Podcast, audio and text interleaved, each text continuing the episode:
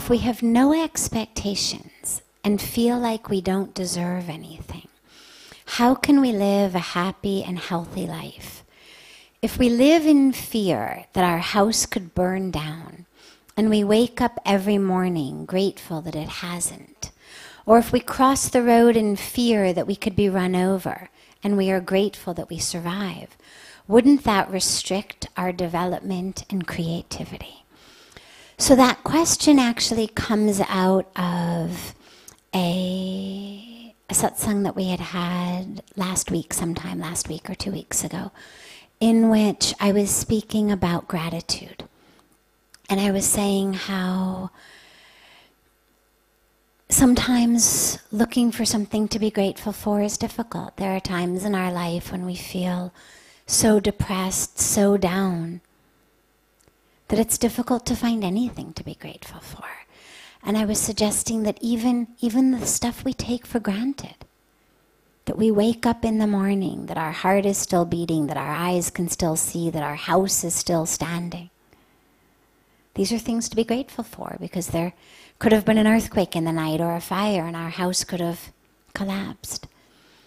You cross the road grateful that you've made it to the other side. And but that doesn't mean there's a big difference between living in fear of something and living with an awareness that it's possible. Living in fear is what restricts us.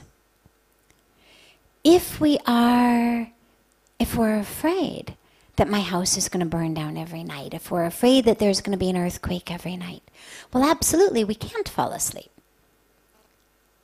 The gratitude in the morning when you wake up that my house hasn't burned down is contingent upon the fact that I was able to fall asleep in the night. If I was afraid that my house was going to burn down in the night, such that I couldn't even fall asleep, well, I haven't even been able to arrive at the, the beautiful morning. So, fear is actually what constricts us. And having gratitude for an act of grace does not mean that we live in fear of the absence of that grace. So, gratitude that nobody hit me while I was crossing the road, gratitude for my health, gratitude that my loved ones are healthy, gratitude that my house is standing. These are wonderful, positive things that we can all find in our life. You don't have to dig very deep to find something to be grateful for. But that doesn't mean that we should live in fear that it will happen, or that the fear is somehow an inherent part of the gratitude, that I have to first worry about something and then be grateful that it didn't happen. No. We simply live in awareness. Yeah, my house could burn down. Yeah, there could be an earthquake. Yes, I could be walking down the street in the crosswalk with the green light, and some crazy drunk person could come out of nowhere and mow me down. The road could open up. There could be a sinkhole right under the road, and it could literally open up and swallow me in. It's all possible. Or I could make it safely across the road and open the door to my house to find that my loved ones have passed away while I was out. It's all possible. But that awareness of possibility should lead to two things an awareness of our lack of control and gratitude for grace. It should not lead to fear. Fear does not give us any more control. The illusion, the myth, the game that fear plays is somehow if I can get scared enough, if I can get stressed enough, I'm going to somehow be able to impact the outcome. Oh my God, I'm so stressed about this exam I have tomorrow. I'm so stressed, I'm so stressed, I'm so stressed, I'm so stressed. Well, there's, there's an underlying unconscious aspect that somehow, if I can generate enough stress, maybe God will, you know, take mercy on me and give me an A even though I didn't study if I'm really, really worried about something, Maybe that worry can somehow keep it at bay. But that's not how the universe works. All the fear does is ruin what I have in that moment. Ruin the peace of that moment, ruin the joy of that moment, ruin the health of that moment. Because the fear, of course, is making my pulse rate rise, my blood pressure rise, my, it's ruining my health. And it has no impact on the outcome. So, that awareness of these things leads to number one, the knowledge that I have no control.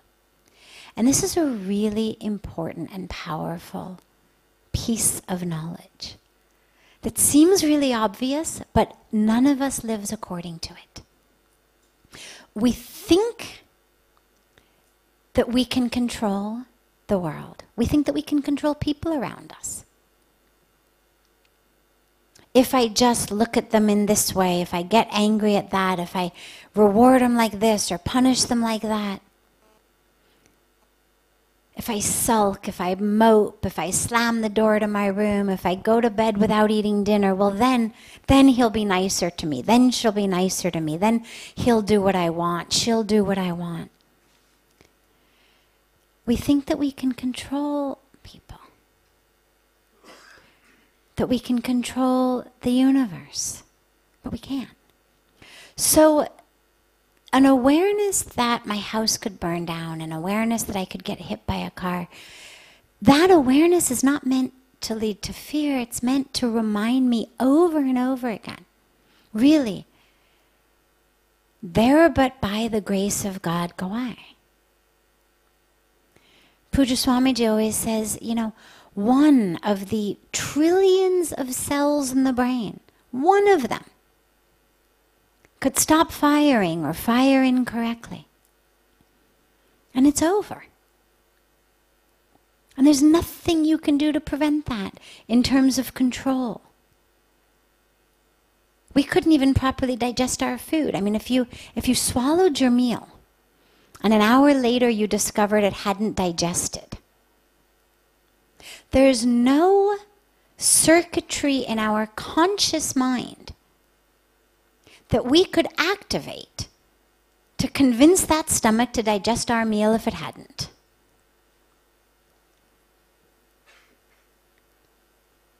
It's just grace of the being, grace of this creation. That our food digests, that our blood circulates, that we inhale and exhale. Sit down for meditation and be awareness, be aware of the breath. And what you'll find is, within a few minutes, your awareness has drifted. And then you bring it back. And a few minutes later, it's drifted again, and you bring it back. And as far as meditation goes, that's fine. But thank God that we do not have to consciously breathe. Because if every three minutes when our awareness left, our breath stopped, none of us would be sitting here.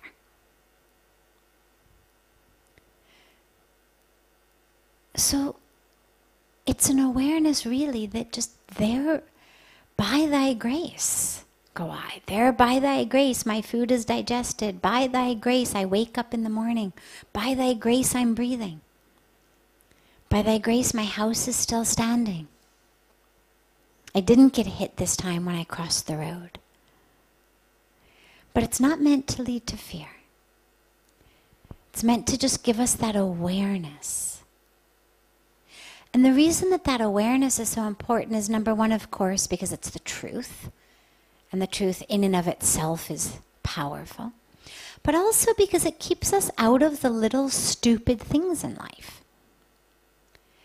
If I am living in this illusion that everything's in my control. Yeah, yeah, my house will keep standing. Yeah, everything's going to be fine with my loved ones. Yeah, everything's fine with my health.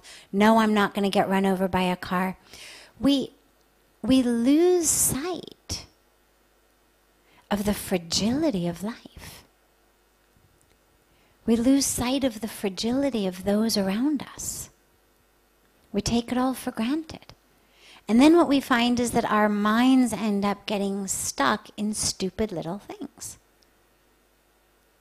that take all of our time and attention away from gratitude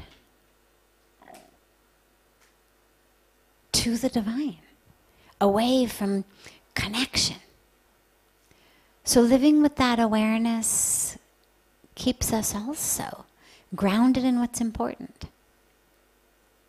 If I, if I take you for granted and forget that I could lose you at any moment, I might yell at you because dinner didn't have enough salt in it, or I might, you know, yell at you about this or be angry at you about that. Or try to convince you to do this, but little. But if I'm constantly aware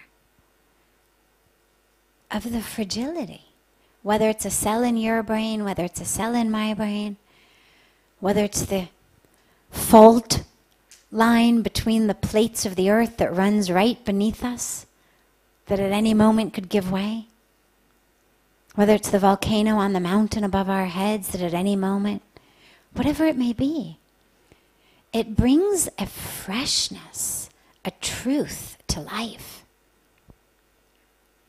This is why so many people who have gone through either horrible accidents or near death experiences and terminal illnesses are deeply grateful for them.